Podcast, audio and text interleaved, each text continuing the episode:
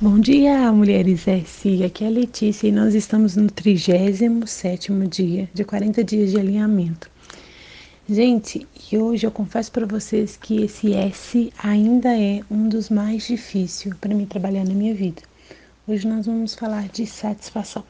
Existem poucos livros que eu comprei ou que eu ganhei que eu não tenha lido ou não tenha terminado de ler. E um em especial é a Resolução de Toda Mulher. Vamos dar uma foto aí da capa desse livro.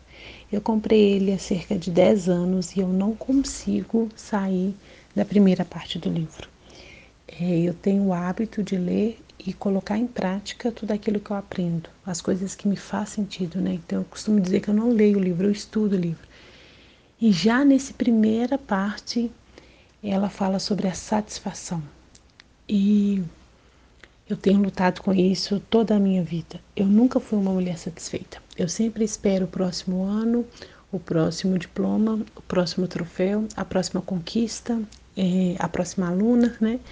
A próxima cliente, o próximo seguidor. Eu sempre estou à espera de algo mais. E no capítulo deste livro, né, no comecinho, é, ela estuda sobre Filipenses 4, 11 e 13, onde Paulo fala que ele está é, é o auge né, do contentamento cristão. Paulo experimentou isso. Ele falou assim: olha, eu aprendi a viver contente em toda e qualquer situação. Seja com muito ou com pouco, seja vivo, seja saudável, seja doente, enfim, né?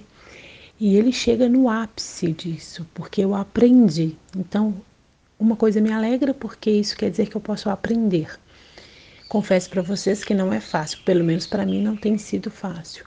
Porque a gente está no mundo rodeado de coisas e está todo momento falando que você tem que ter isso para você ser feliz.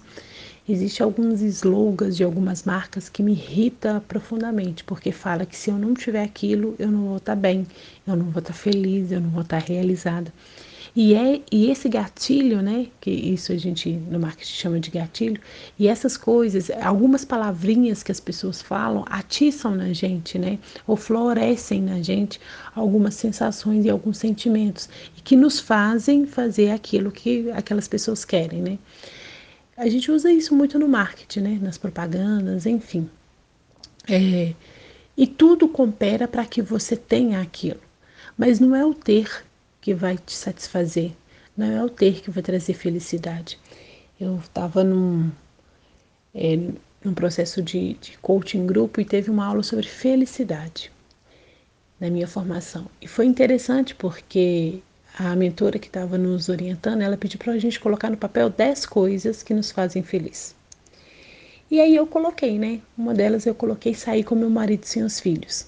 É uma coisa que realmente me alegra, eu me sinto muito feliz quando eu consigo sair com ele sem os meninos.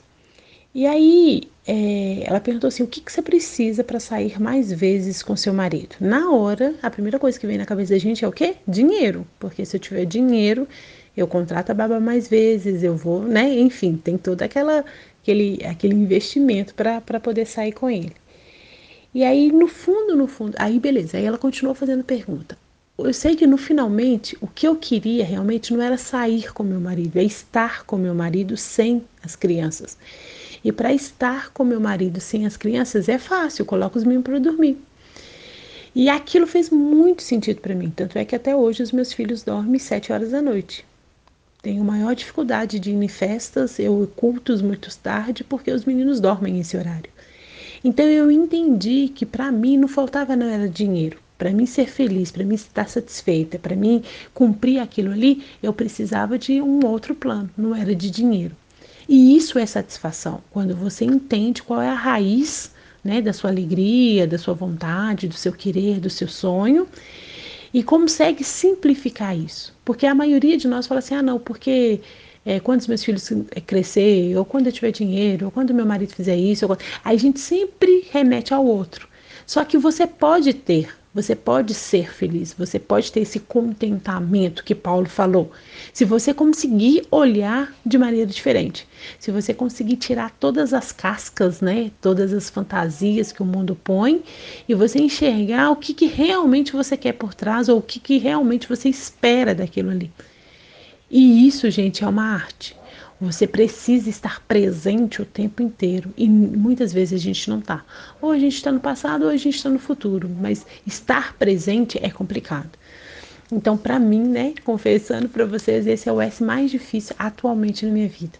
E voltando lá no livro, eu não consegui ler, porque cada parte do livro você faz um compromisso consigo mesma de ser, né, de colocar aqui, aquela, aquela habilidade, aquela característica. E eu não consegui passar da primeira parte, que é a satisfação ainda, né?